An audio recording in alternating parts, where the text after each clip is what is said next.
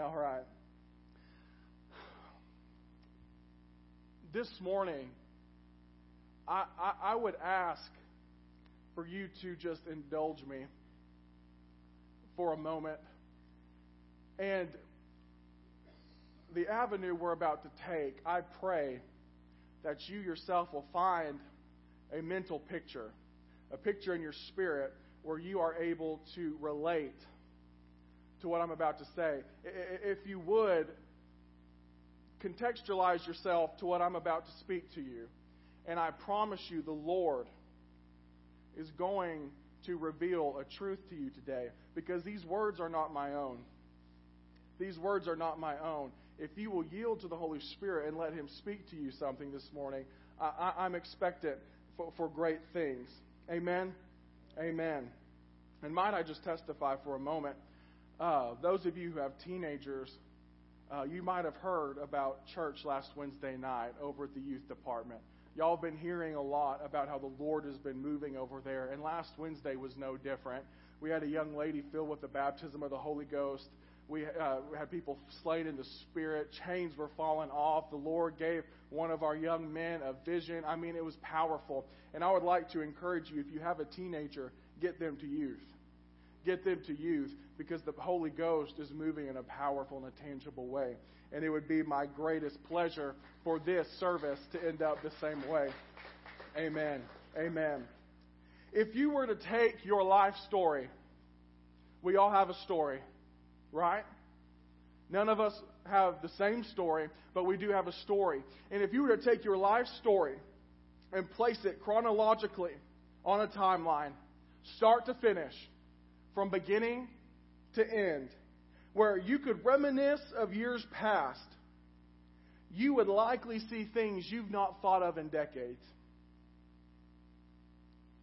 You would also likely recall times that you wish you could forget. It would be like pulling out old pictures. How many have ever done that and said, I haven't thought of that in years? You'd have memories if you placed your life on a timeline from beginning to end, you'd have memories that would make you laugh until you cry. And then there would be memories that would just make you cry. The statement, I don't know who that person is anymore, or a lot of things have changed since way back then, are likely to be phrases that would exit your mouth. There would be emotions that varied from happy to sad, from joyful to mad, from proud to embarrassed, from content to disturbed, from restful to restless. You might even feel ease to anxiety. You might feel peace to stressed. You'd recall the good times when there was plenty, and then you'd recall the tough times when it was a struggle. You'd remember seasons of harvest in your family where you reap bountifully in whatever that time held for you. You'd also remember the years when your life felt like a battlefield. How many of you have been in a battlefield?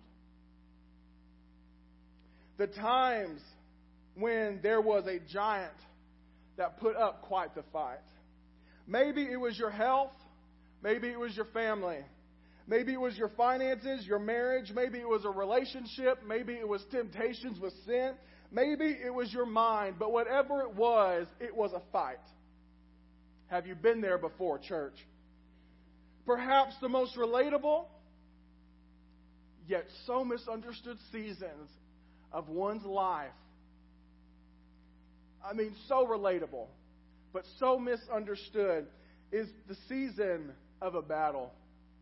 A time where adversity seems to have the upper hand a time when the struggle looks bigger than you are. Now, whether the struggle is actually bigger than you are, that's up for discussion. But whatever it is, it looks bigger than you are.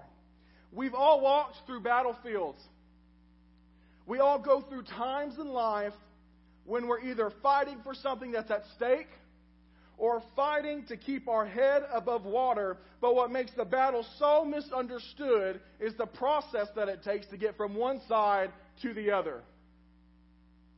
You see, we have a tendency to get hung up somewhere in the middle. Fights in our spiritual walk, I'm sorry to tell you this, are inevitable. If you are a believer, the devil is going to try and fight you to rob you of the joy of your salvation. It's going to happen. But fights in our spiritual walk are inevitable. It's how we carry ourselves that's optional. It's how we respond that's optional. Where our faith is, is optional. You see, there, I, I heard a statement not long ago, and it said, Change is permanent. Change is permanent. Life will always change on you, and when it changes, it will probably not go back exactly how it was before, but your growth in it is optional. You can stay bitter in the change, or you can decide to take it on the chin and grow with it. Is anybody hearing me this morning? We're going to go somewhere. Where we get tangled up is when we begin to operate under what we see instead of what we know. The best of us have gotten turned around because we've acted out and made decisions based upon what we can see instead of walking in what we know. Turn with me to 1 Samuel chapter 17 verse 3. 1 Samuel chapter 17 verse 3. We have a lot of scripture to cover this morning, so I'm going to do my best to read through this uh, as quickly and efficiently as possible. 1 Samuel chapter 17 verse 3. It says the Philistines occupied one hill and the Israelites another. The enemy, you could read, occupied one hill and God's people occupied the other. How many times has it felt like you're standing on one hill and the enemy standing on the hill next to you just staring back? The Philistines occupied one hill and the Israelites another, with the valley between them. A champion named Goliath, who was from Gath, came out of the Philistine camp. He was over nine feet tall. He had a bronze helmet on his head and wore a coat of scale armor of bronze weighing 5,000 shekels. On his legs, he wore bronze greaves and a bronze javelin was slung on his back. His spear shaft was like a weaver's rod, and its iron point weighed 600 shekels. His shield bearer went ahead of him. Goliath stood and shouted to the ranks of Israel, Why do you come out and line up for battle? Am I not a Philistine? And are you not the servants of Saul? Choose a man and have him come down to me. If he is able to fight and kill me, we will become your subjects. But if I overcome him and kill him, you will, you will become our subjects and serve us. Then the Philistine said, This day I defy the ranks of Israel. Give me a man and let us fight each other. On hearing the Philistines' words, Saul and all the Israelites were dismayed and terrified. Now David was the son of an Ephrathite named Jesse, who, had, who was from Bethlehem in Judah. Jesse had eight sons. And in Saul's time, he was old and well advanced in years. Jesse's three oldest sons had followed Saul to war. The firstborn was Eliab, the second Abinadab, and the third Shammah. David was the youngest. The three oldest followed Saul, but David went back and forth from Saul to tend his father's sheep at Bethlehem. For 40 days, get this, get this. For 40 days, the Philistine came forward every morning and evening and took his stand. You know, that's a lot like the devil. Every morning, right when your eyes wake up, there's what's happening. There's usually a devil on your shoulder taking his stand. And you know what? Right before you go to sleep, what's usually circling through your mind? What the devil is having to say while he's taking his stand. For 40 days, the Philistine came forward every morning and evening and took his stand. Now Jesse said to his son David, Take this ephah of roasted grain and these ten loaves of bread for your brothers and hurry to their camp. Take along these ten cheeses to the commander of their unit. See how your brothers are and bring back some assurance from them. They are with Saul and all the men of Israel in the valley of Elah fighting against the Philistines. Hear this. Early in the morning, David left the flock with the shepherd, loaded up, and set out, as Jesse had directed. He reached the camp as the army was going out to its positions, shouting the war cry. Israel and the Philistines were drawing their lines facing each other. David left his things with the keeper of supplies, ran to the borders as he was talking with them. Goliath, the Philistine champion from Gath, stepped out from his lines and shouted his usual defiance. David heard it. He heard it. And when the Israelites saw the man, they all ran from him in great fear. Now the Israelites had been saying, Do you see how this man keeps coming out? He comes out to defy Israel.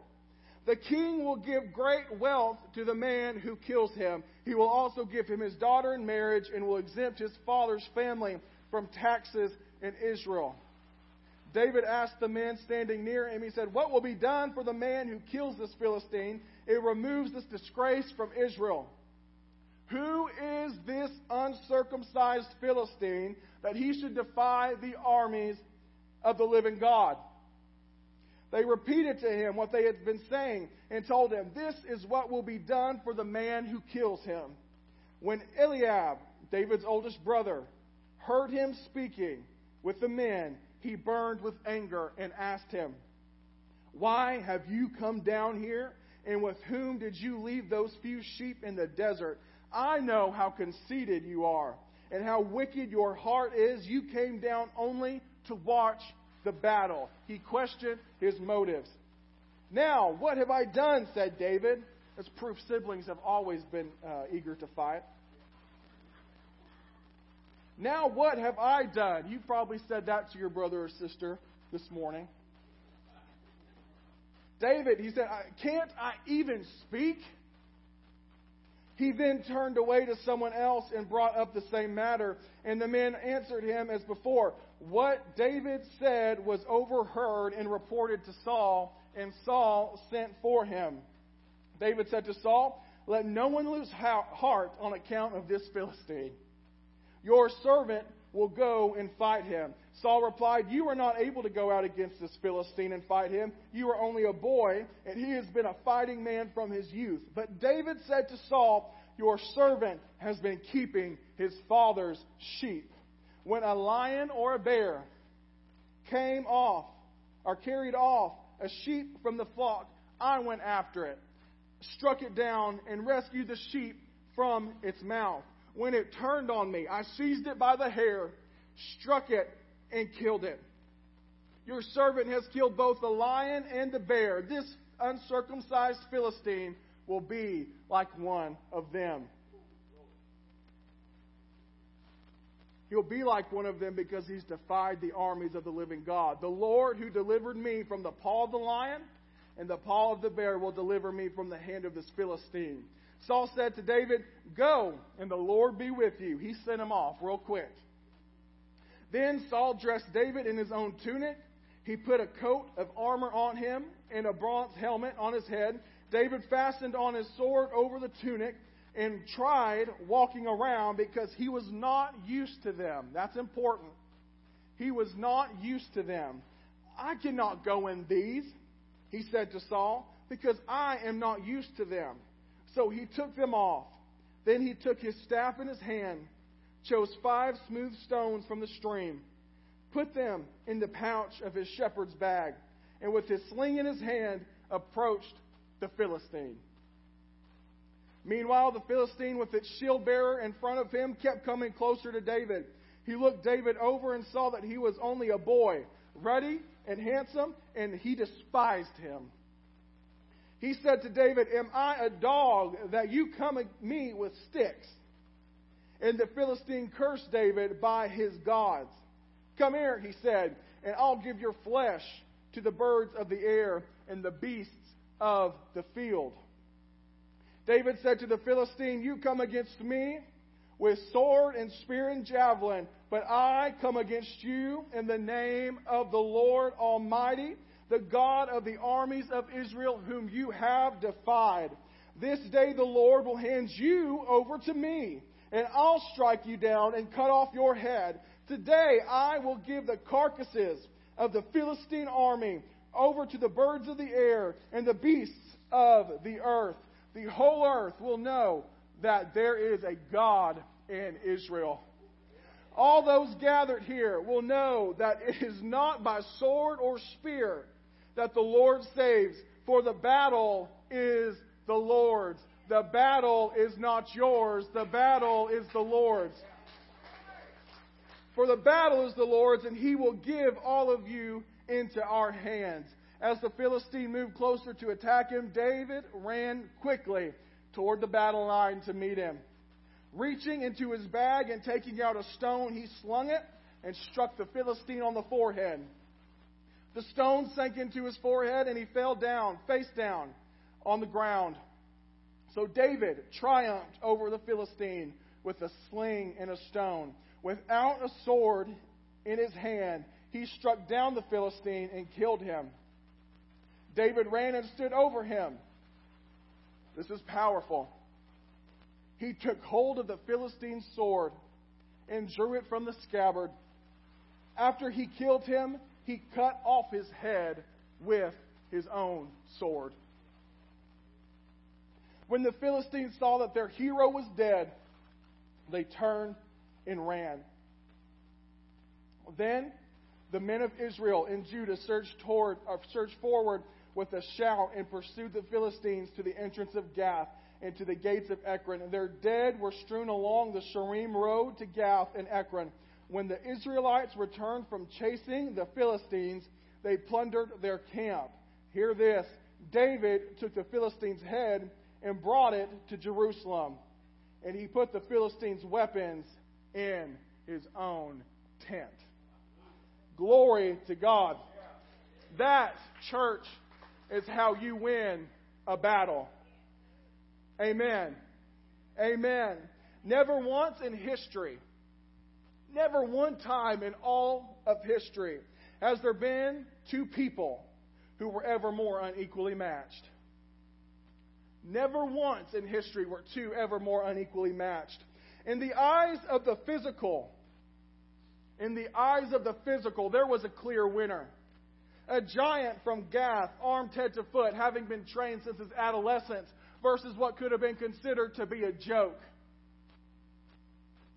A small shepherd boy who had not a lick of armor on his body, a teenager who smelled like sheep, a boy dusty from the road, whose brother thought he should mind his own business, whose father sent him to deliver grain, cheese, and bread to a bunch of worried warriors. To every man's eye, Goliath was the winner. But that is the physical speaking, of course. Saying Goliath was the obvious victor in that showdown is a judgment made from the eye. Believing that Goliath was the winner was a judgment made from the eye. And may I say this morning, our eyes are the greatest evangelists that we've got for excuses and self doubt. Your eyes will convince you to not do something even after God Himself has directly inspired you. Your eyes will talk you out of obedience. Your eyes, they don't have an audible voice, but they leave you with a definite impression. Your eyes will make you assume more about a circumstance than you've ever actually heard yourself. Our eyes will tell us everything we need to assume to get us out of what we don't want to do. You'll listen to your eyes. Hear me now. You'll listen to your eyes more than you'll listen with your ears. That didn't. People are quicker to look for something than they are patient to wait for instruction to walk in wisdom. Goliath was the obvious winner in the eye of one with no spiritual reference. But really, that entire battle was unevenly matched because Goliath was the one who had absolutely no chance of victory against David. Do you hear me this morning? In the physical, this is what happened. Jesse sent his boy to go deliver groceries to his brothers, but in the spiritual, God sent his boy to go deliver a nation. In the physical, what happened was Jesse sent his boy to go see how his brothers were making it in wartime. But in the spiritual, God sent a shepherd to go deliver some sheepish saints. When doubt from the eyes of Saul told David he couldn't go fight because the giant was too big, the Spirit of God rose up inside of David and said, He's not too big to fight, he's just too big to miss. Hear me this morning. David was a young boy of faith standing in the midst of an army of eyes who said the giant is too big. David was a boy of great faith who stood amongst an army of men whose vision debilitated them from conquering the enemy standing in front of them. David might have come to that battleground under the assumption of executing childish chores, but in heaven's reality, he was planted there for a breakthrough, not to execute childish chores, but to execute a giant that was hindering the people of God. Might I say, church, that's where you are today. You're set in a place, I need you to hear me. You're set in a place by a task that seems minuscule. But when truthfully, you're divinely planted there to break down strongholds. Are you hearing me? I need somebody to preach back with me a little bit this morning. Let's stretch and let's wake up. You're divinely planted there to break down strongholds. You may be standing on a battleground that seems too big to fight and feels like it's not progressing anywhere. But listen to me the inconsequential task that sent you there was just the airline by which you traveled. You weren't sent there for idle tasks. You were sent there to execute giants in a war that you might not have even started. The task that sent you there, no matter how minor it seemed, no matter how minor, inconsequential, unimportant it seemed, whether you were delivering bread to your brothers, fulfilling work obligations, performing parental responsibilities, standing in maturity for your family, or standing in the gaps for those who couldn't, whatever it was, that thing that sent you to battle will only be remembered as the rite of passage it took to unexpectedly take you to victory. Church, you may have walked in like David to a situation that seemed larger than life with people more qualified than yourself to fulfill a role that you were not trained for at that time. But if you refuse the armor that Saul offers you, if you refuse the armor that the world offers you from the clearance rack section of the store because it's too cheap for them to wear themselves, hear me now, the armor that touts pride, if you refuse it, the armor that screams revenge, if you refuse it, the armor that relishes bitterness, if you'll refuse it, the armor that harbors unforgiveness, if you'll refuse it, the armor that promotes promiscuity, if you'll refuse it. Listen to me. It's in that time when you refuse to bow down to what the physical speaks over you that the Spirit of the Lord will come upon you, anointing you with oil to do great things, giving you an audacity to stand in front of Goliath and say, I come against you not with spear and a sword, but I come against you in the name of the Lord Almighty. Hallelujah. Don't get hung up in the wilderness now. Some of you are so close to the promise Keep fighting.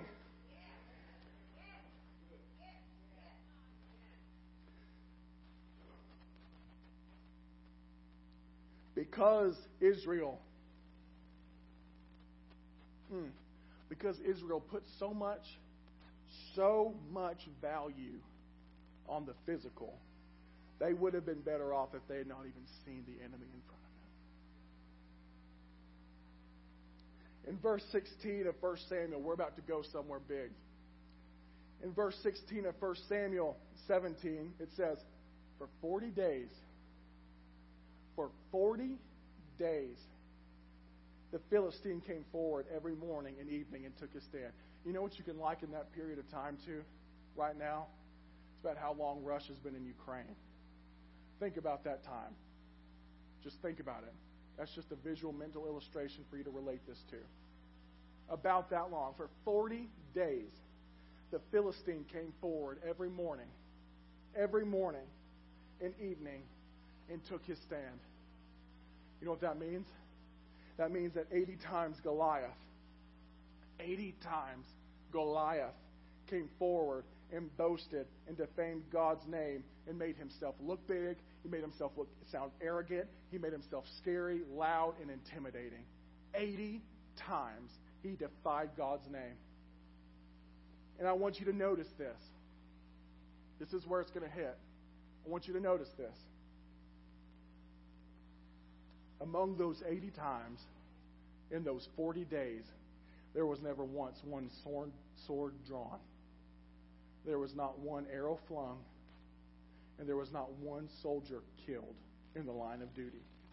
There was no targeted advance from either party, the Israelites nor the Philistines. But like any good enemy knows to do, I need you to hear me. I need you to hear me. Like any good enemy knows to do, the giant in their way went not for his sword, but he went for their mind.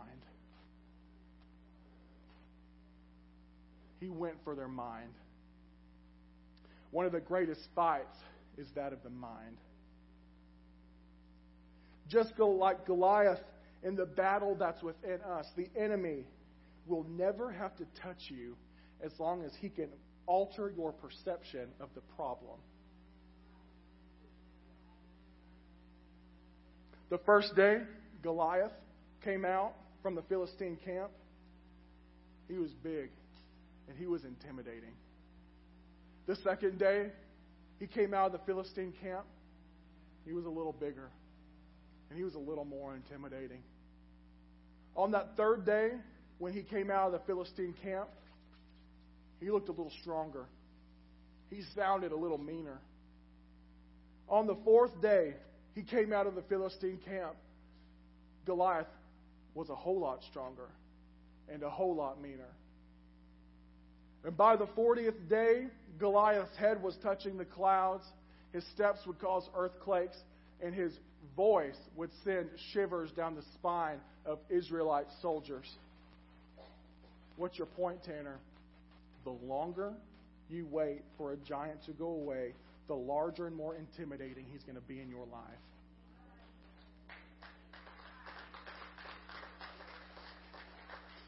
The enemy, I need you to hear this. The enemy does not get bored by seeing you frozen. He joys in it. Because every single demon who's ever gone to devil school, listen to me, they learn two things. Number one, how to blow things out of proportion. You ever been in a battle in a season, then you get to the victory and you realize how small it was? Devils will always blow things out of proportion. And the second thing that they learn is how to distract your attention from hearing the voice of God. Are y'all hearing me this morning? Is this hitting anywhere with somebody? When you fall into the trap of listening with your eyes instead of your spirit, you'll be just like an Israelite sitting at the camp for 40 days talking about every single ghost story of Goliath that you've never even heard, but rather that the hype and the over uh, uh, uh, dramatization of it has stirred up. Whenever you're in the moment of a fight, when you're in the moment of fear, when you're in the moment of anxiety, when you're in a time of a battle, what happens is a over sensibilization just begins to completely warp your perspective. And you will begin blowing things out of proportion. And you're going to begin telling stories that have no bearing. You're going to begin thinking of thoughts that aren't even coming about yet. You'll be preparing for problems that aren't even there. Are you hearing me? When the devil makes your problems bigger, seem bigger than they are, and you believe them. What's happened is he's already distracted you from receiving anything beneficial from the Holy Ghost. When your world has been blown out of proportion by the devil and you don't even know it because your depression's too big, your anxiety is too big uh, to see above it, the enemy has just clipped the wire on your landline to heaven that connects you to the operator of heaven and earth. He, he's distracted you from the voice of God. You see, some of you today are at ground zero in your life. And you're holding on for dear life. And I'm telling you right now that God is going to meet your need. I'm telling you without a beyond beyond a shadow of doubt. God is going to meet your need. You can sit confident in that right now. He's going to come through. It's going to happen. Why don't you just get the whole fear of failure out right now? Because it's going to happen. But we need to know how. We need to know how to live, how to operate in that. So that's what we're going to talk about. In our text, we read of three separate people with three separate armors, but only one of the armors worked. Goliath had an armor, but Goliath's armor didn't work. Saul had an armor, but Saul's armor wouldn't work. David had a Goliath had an armor, and really, his armor was no armor at all. You see, if you'll stay with me, we're going to talk about the armor that works. Part of Israel's appeal to act cowardice towards Goliath was his stature and armor. It's what they saw, it's what they could see. Goliath was about nine and a half foot tall. That's nearly three foot taller than I am this morning. His armor and his weapons were elaborate. He was a sight that no doubt struck fear into the hearts of Saul and all of his soldiers. Goliath's purpose was to incite horror by way of his mere appearance. Let's talk about that appearance. Goliath had on his head a helmet. And it was likely a, a typical Philistine uh, uh, feathered headdress. You could see it a lot of times in old Egyptian and Palestinian art. And these helmets you see, were made in various shapes and sizes and from many, many materials. They were likely lined with uh, quilted linen cloth. They were made out of leather, metal scales, brass, or iron. He had a coat of scale armor upon him. It's also called a coat of, of mail. And this coat of scaled armor weighed over 125 pounds. That's some of you and that was just his coat. Its base layer was either made of quilted uh, linen or leather that consisted of approximately, get this, 700 to 1,000 scales of metal plates and brass uh, pins closely locked together. 700 to 1,000 just on a coat. Pieces of horns and hooves were also pinned closely together, and they were sometimes sewn onto the cloth and sometimes the metal plates were even overlapped on top of each other over his base layer as an added protection. And this extravagant body armor draped down all the way to his knees, which led to Goliath's bronze greaves. His greaves were protective coverings for the fronts of his legs. They were made of brass and bound around the calves and the ankles. They were likely padded on the inside with thick, coarse leather. His bronze javelin was probably a heavy, curved, flat sword with a, a cutting edge on the outer side of the blade.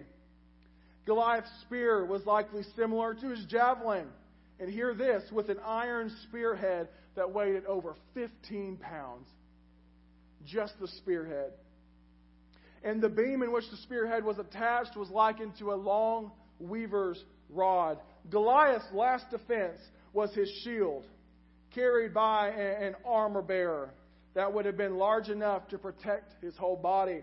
It would have been a standing shield and not a smaller, rounded shield like you might imagine. Uh, and with someone holding up his shield, Goliath would have been freed up to throw his spear or to fight with both hands free. There is no doubt in my mind that the sight of a gruesome killer like Goliath would strike fear into the heart of every Israelite looking at him. You see, Goliath was an adversary with most likely decades of experience. Decades of experience and a wide gallery of armor. And all of his armor measured in to weigh approximately 260 pounds total. There's no doubt that that would scare the mess out of anybody facing Would you feel confident going in that? Someone over nine and a half foot tall with nearly 300 pounds of armor. Would make you think twice about charging in after him. You see, Goliath's armor was very showy. You could even say gaudy. He was made to look extravagant, intimidating, extraordinary. Goliath, you see, was the Philistine celebrity put on display as a front full of big boasts and defiant claims towards God and his people. And see this, hear this, okay? The Philistines bought into the idea of big boasts and extreme personas. So much so, hear this, so much so that they let their champion, Goliath, walk in front of God's people and claim that he from Gath, Goliath claimed himself that he from Gath was a Philistine, someone of no, of no uh, race or genealogy of a Philistine heritage, claimed that he was a Philistine himself. Let me tell you this morning if you buy into Goliath's armor, an armor that flaunts rebelliousness and pride like the Philistines did, you'll end up boasting so much that about being someone you're not that you'll let somebody less than half your size kill you in your future. Goliath's armor is a representation of the enemy. The enemy is one who marches out in front of you in the time of battle, and the enemy mocks you. The enemy slanders you. The enemy makes you feel small. The enemy blows reality out of proportion and the enemy will boast about being someone he's not, or he'll even boast about doing something he's not even done just to make you worried about it. Is anybody relating to this this morning? The one thing that was between David and Goliath as they approached one another on the battleground was the giant's shield. You see, any time the enemy attacks you, the enemy himself will have his guard up to deter you from any success towards freedom. The enemy wants to rob you of joy, and he doesn't want you to ever step into freedom again. Therefore, he's going to do everything in his power to hinder you every step of your life. He's going to do it. You see, even with a shield up and a helmet on, a coat of scale armor, greaves, javelin, spear, sword, and, and vile, profuse language spilling out of Goliath's mouth, Goliath still had a flaw that left him susceptible to defeat.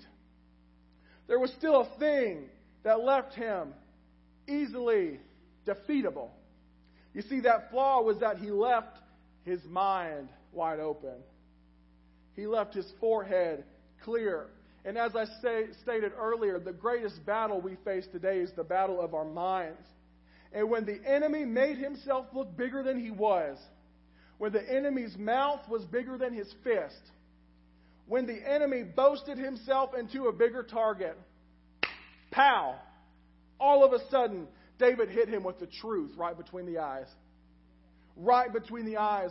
And today, when the enemy comes at us and seems larger than life, we too can hit him square between the eyes, just as Jesus did in his wilderness, and say, It is written.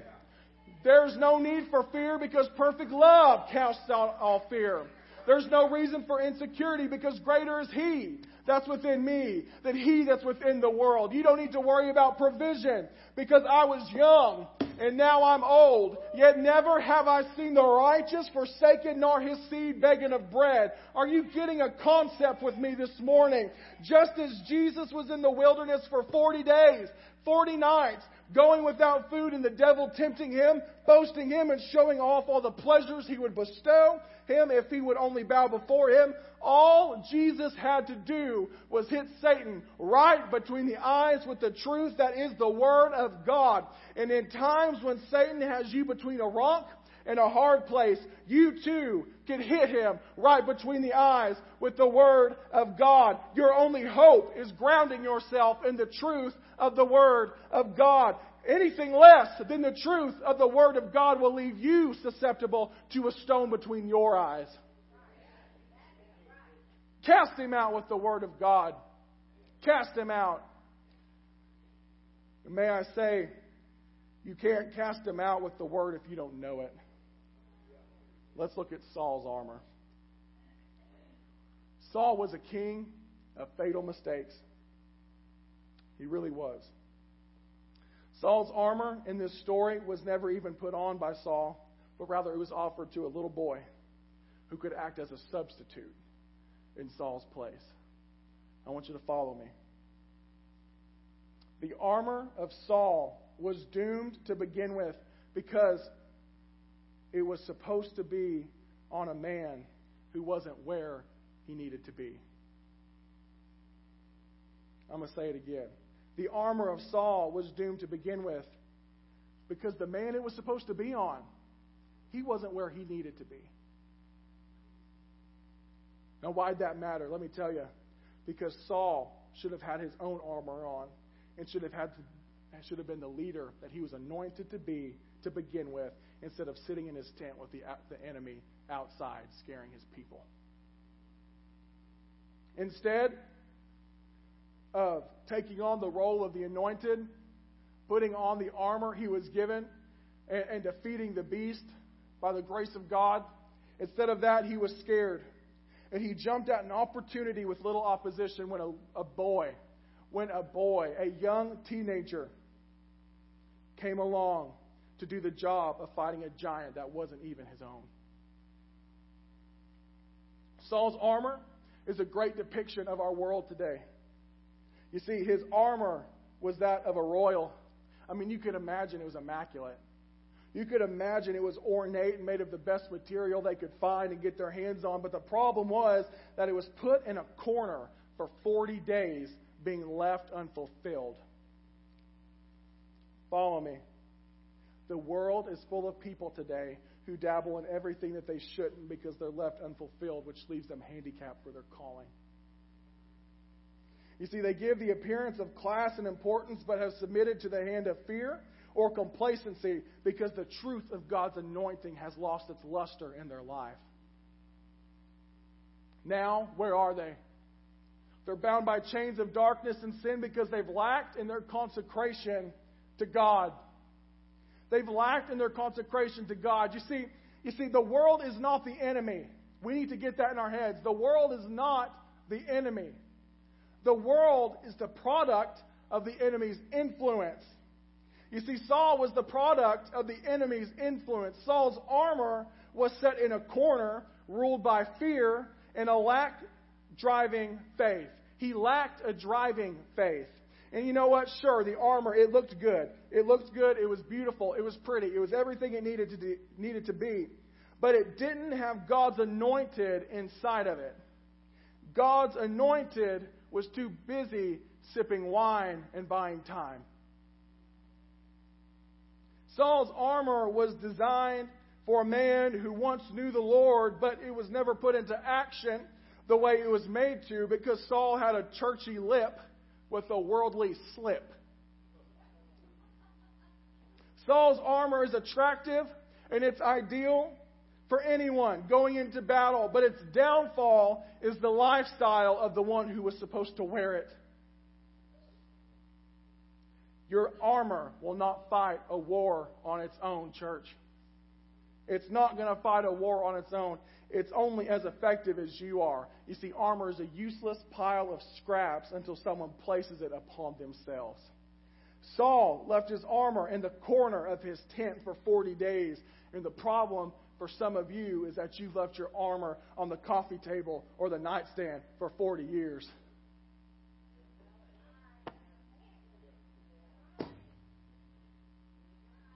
Saul, hear this Saul lost his opportunity. He lost his opportunity to prove by God's grace his cutting edge in battle because he got comfortable in his tent. He got comfortable in his tent. He got comfortable waiting. He got comfortable in a wilderness without any armor. Sometimes your prison can be more comfortable than making the choice to get to freedom.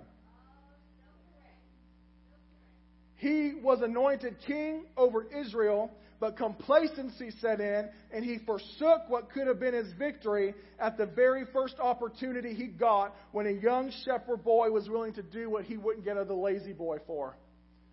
The world, let me tell you, it's enticing. The world is very, very fashionable to most. And when there's a giant outside your tent, if you're not careful, you will get comfortable staring at a suit of armor that you've not picked up in a long time. The armor looks pretty, and you know you've got the armor. It's yours, it's in your tent. It's worked in the past, but the problem is you're too comfortable to pick up the blade that would cut the enemy's line directly out of your life. Don't neglect your sword. Don't neglect your sword. Don't neglect your shield. Don't neglect your helmet. Don't neglect the belt of truth. Somebody come on with me this morning.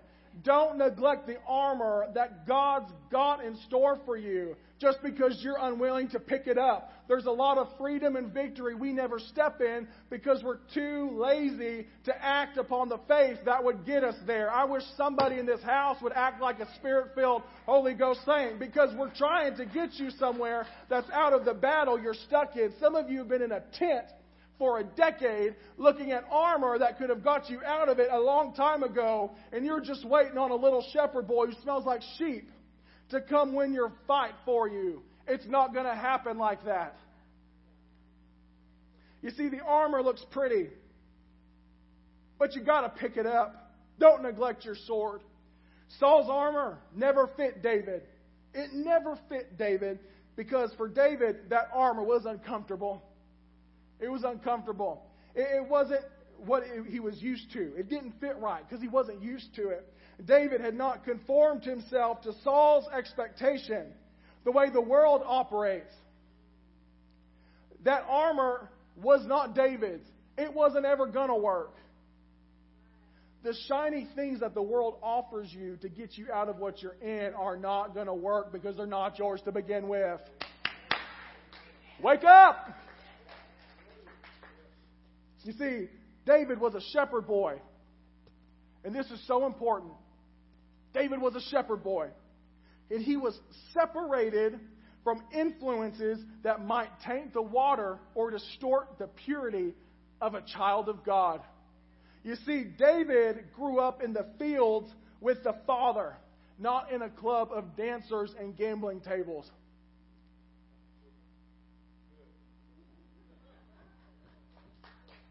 David didn't grow up on his phone trolling internet sites that he had no business being on. David didn't waste his time on social media talking to people about things that don't matter.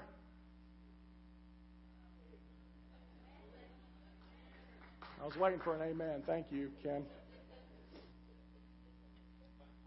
You see, David was anointed. So wearing a backslid king's armor was not going to work seeing that Saul's armor is that of someone who has, listen to this, Saul's armor is that of someone who's experienced previous favor of the past, but whose lack of conviction disqualifies him from victory in the future. Are y'all hearing me? Oh, I hope this is taking good ground. This is seed right here. You see, when you put on the mind of Saul, and you begin looking with your eyes, and you begin listening to your eyes, and when the devil's distracted you from the voice of God, and when things have blown out of proportion and you've been in your tent for 40 days listening to an army defy you and the gods you serve, when you put on the mind of Saul, the armor in your corner begins to get rusty. It begins to get rusty, and you'll have no drive for righteousness. If you're not careful, you'll end up falling on your own sword when the enemy surrounds you and they'll take the crown you lived under. You see, Goliath's armor didn't work. It didn't work. Saul's armor, it, it wouldn't work. It's not that it couldn't have worked, but because the enemy had influenced Saul to a point of being unusable to achieve a victory, it, it, it, it wouldn't work. Saul had succumbed to the spirit of complacency and standby and comfort and ease and chilling out where you are because you don't want to start something you have to finish. You see, if we aren't careful, we can get so comfortable in unrighteousness that we won't be able to submit to God when He calls us, and we're going to disqualify ourselves from achieving victories in the future. That's the truth. We can disqualify ourselves from achieving victories in the future. If God can't use you, He'll use somebody. David's armor. This is a different kind of story now. David's armor is different than Goliath's armor and Saul's armor because David's armor was not a physical armor. David's armor was not a physical armor. David was as armed spiritually as he was unarmed physically. Think about that. David had nothing on him except a tunic, a bag, some river rocks, and a slingshot with a smile. Because what he had on the inside was greater than anything Saul and Goliath and the Philistines had on the outside. Listen to me. David, yes, give God praise. David arrived on the battle scene with a simple task from his dad to deliver some food from his brothers and then to take a pledge back home signifying that the job had been done. But what sent him there was a chore. What kept him there was conviction. David heard the blasphemies of Goliath and could not believe his ears. I mean, he was shaken to the core. He could not believe his ears. He said, Who is this uncircumcised Philistine that he should defy the armies of the living God? Who is he to speak about my Jesus that kind of way? Who is that uncircumcised Philistine. You see, where the Israel's uh, army saw a terrifying warrior, David saw an uncircumcised opponent. What does that mean? That means it's that, that Goliath was someone who was not part of God's covenant and therefore not under God's covering. Hear me? In spite of Goliath's size, in spite of your giant's size, he lacks the authority and power to which David and you have access to as a covenant member under the blood of Jesus Christ. David's armor was confidence, not in boasts and in a shining array of weapons. His armor was not in a loud defiance of false gods, but his confidence, his armor was in the power and authority of the one who is higher than any giant, stronger than any bear, faster than any lion, and greater than any adversary. Listen to me. David's armor was a boldness in faith despite the adversity. He never lost his boldness. Church, you've gotten weak on some boldness in the Holy Ghost. We need a new influx of vigor in the church. We need some zeal. We need some prayer warriors. Listen to me. David's armor was a boldness despite adversity. His armor was a persistence and a determination for the justice of Israel. David's armor was trust in his God from experience past. Sometimes we've got to lean on the God who's brought us out of our plagues in the past because we can have confidence for Him to do it in the future. David knew the weight of the threat that Goliath offered, and Goliath, and he knew the reward of killing Goliath. But what made the difference was that he knew the God he served who stood by him every time he killed a lion, every time he killed a bear that would try to carry off one of the sheep. Listen to me. David's mindset with God was we've weathered this storm before. If you've done it once, Jesus, you'll do it again. Hallelujah. David's success had very little to do with the physical. Very little to do with the physical. David's success, I mean, the physical was not even a factor besides the stone. The greatest feat of David was not that he killed Goliath with a slingshot, but that he had the faith in Jehovah God to stand where no one else would before. David's point of view concerning battle was not to achieve personal gain. He didn't care about his family getting freed up from taxes. He didn't care about winning Saul's daughter for marriage. He didn't care about that. What he cared about was shutting the mouth of a blaspheming giant. Listen to me. When you get the Holy Ghost on you and people begin to blaspheme the God you serve, it's going to send a zeal down your spine that makes you spit in the devil's face. Now, we're too afraid to step on their toes because we're afraid if we get onto them, they're going to be afraid to come to our church. It's about time we quit letting the world influence our culture and we get back out there and influence them. The fact is, let me say this the fact is, the world doesn't have a chance. They don't have a chance. We've become of a mind in a Christian community that believes that, you know what? What if God doesn't come through? What if God doesn't save them? What if God doesn't fill them with the Holy? What if they don't feel His presence on a Sunday? Who are you to say if God's presence doesn't come and interact with them?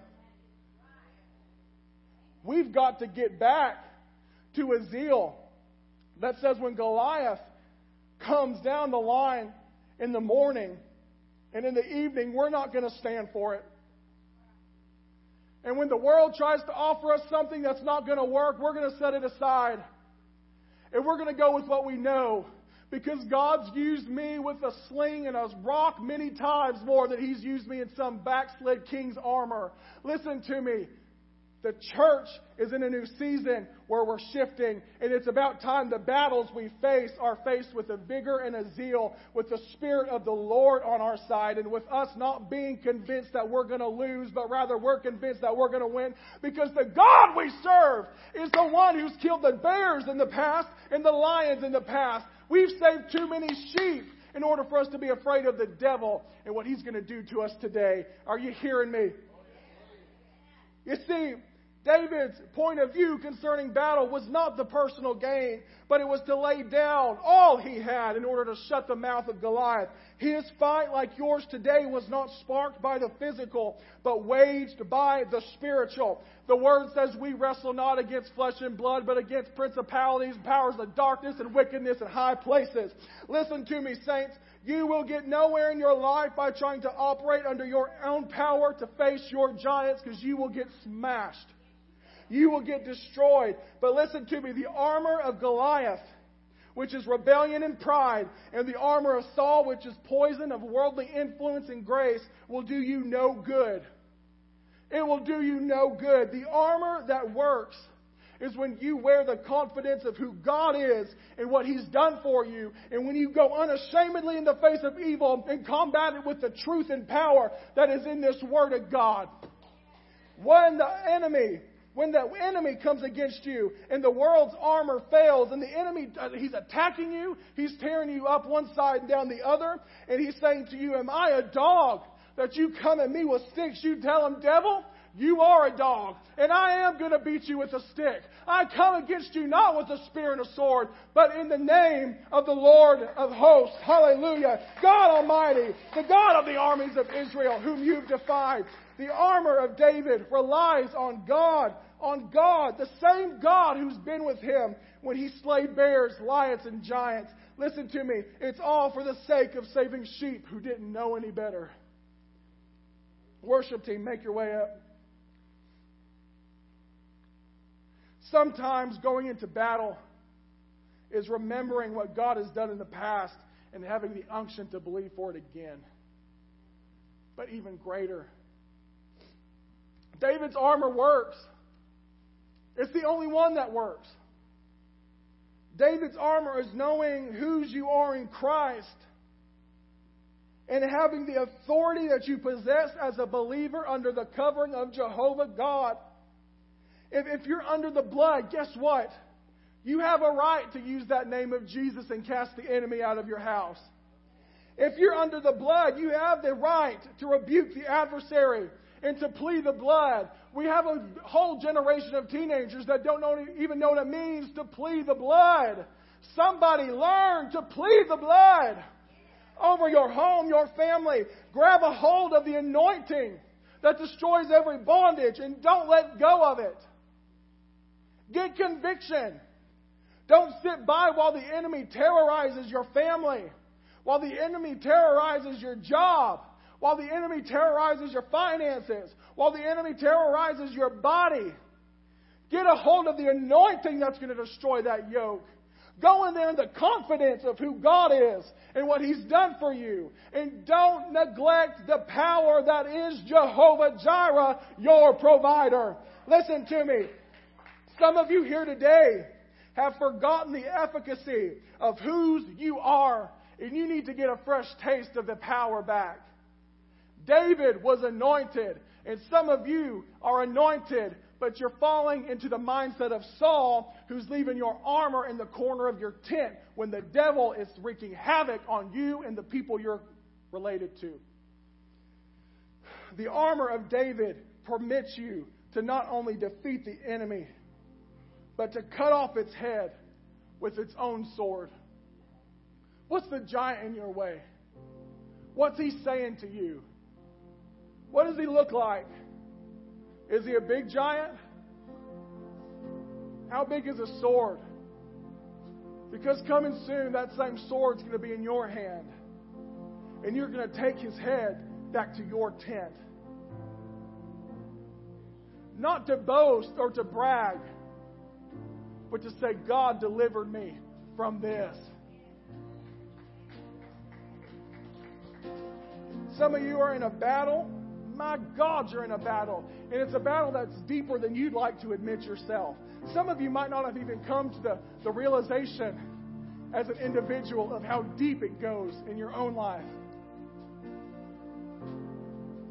And the devil is trying to glue you straight to your seat so you won't get up, so you won't leave the tent, so that you won't go in the unction and power and authority of the Holy Ghost. Some of you are listening to that devil and you're staying glued to your seat when in reality you need to be up here breaking that bondage in an altar of prayer. If you want the answer to your problem, there's no better place to find it than right here.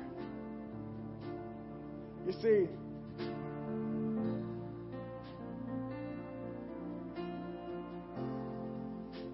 voice of God